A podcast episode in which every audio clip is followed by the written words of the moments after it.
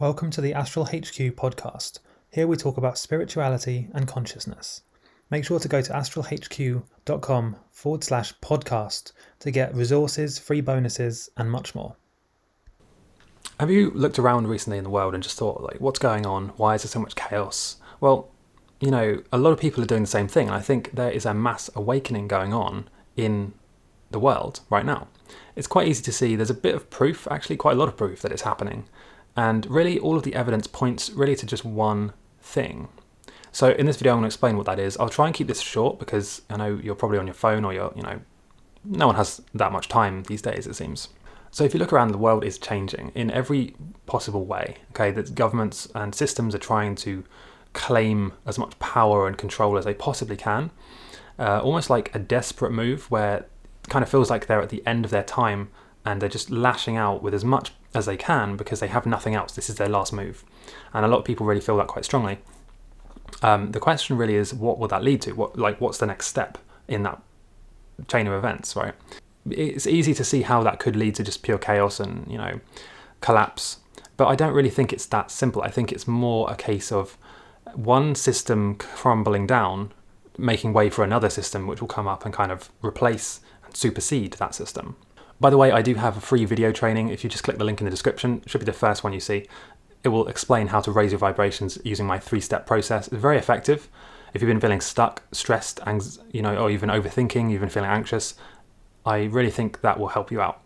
So, like I said, you know, you've probably noticed that things like free speech, things that, you know, human rights, things we really kind of took for granted, that were I ultimately they were fought over, you know, over the, over the course of a long period of time. These weren't just given to us; you know, they were claimed. We had to fight for these things, and now they seem to be being taken away, or is seemingly taken away, by the powers that be. You know, the structures and systems that seem to rule the world at the moment.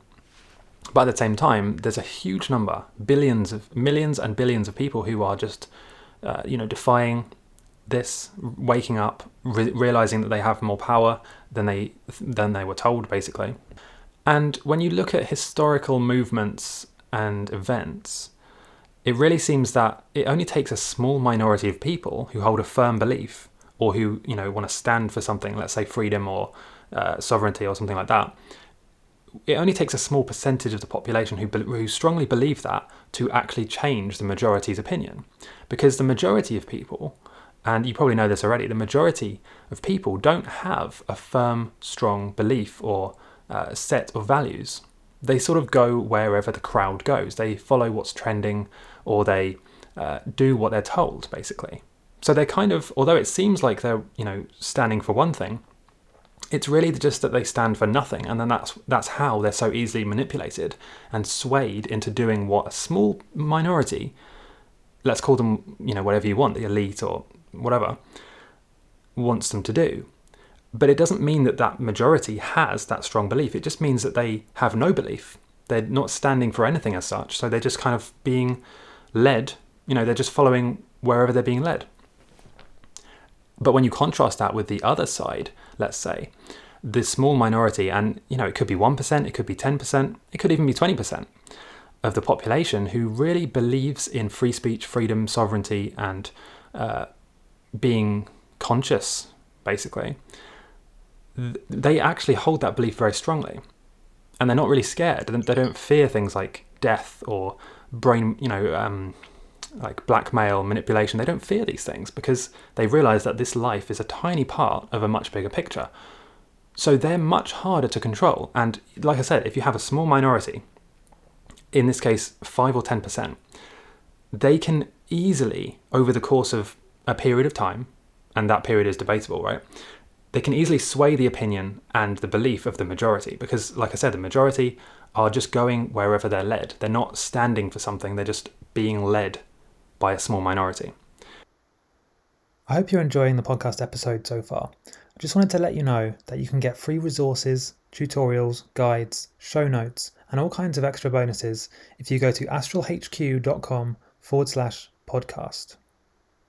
So, really, what you have is a majority of the population who just do whatever they're told, and then you have two small subsets, two small minorities the elite, leading people or trying to lead people in one direction, and the free, uh, freedom valuing minority on the other hand. So, really, there's only one way this can go, and that is that the freedom, you know, the people that value freedom will ultimately win. Because the natural human condition is freedom, it's sovereignty, it's, you know, being conscious and free.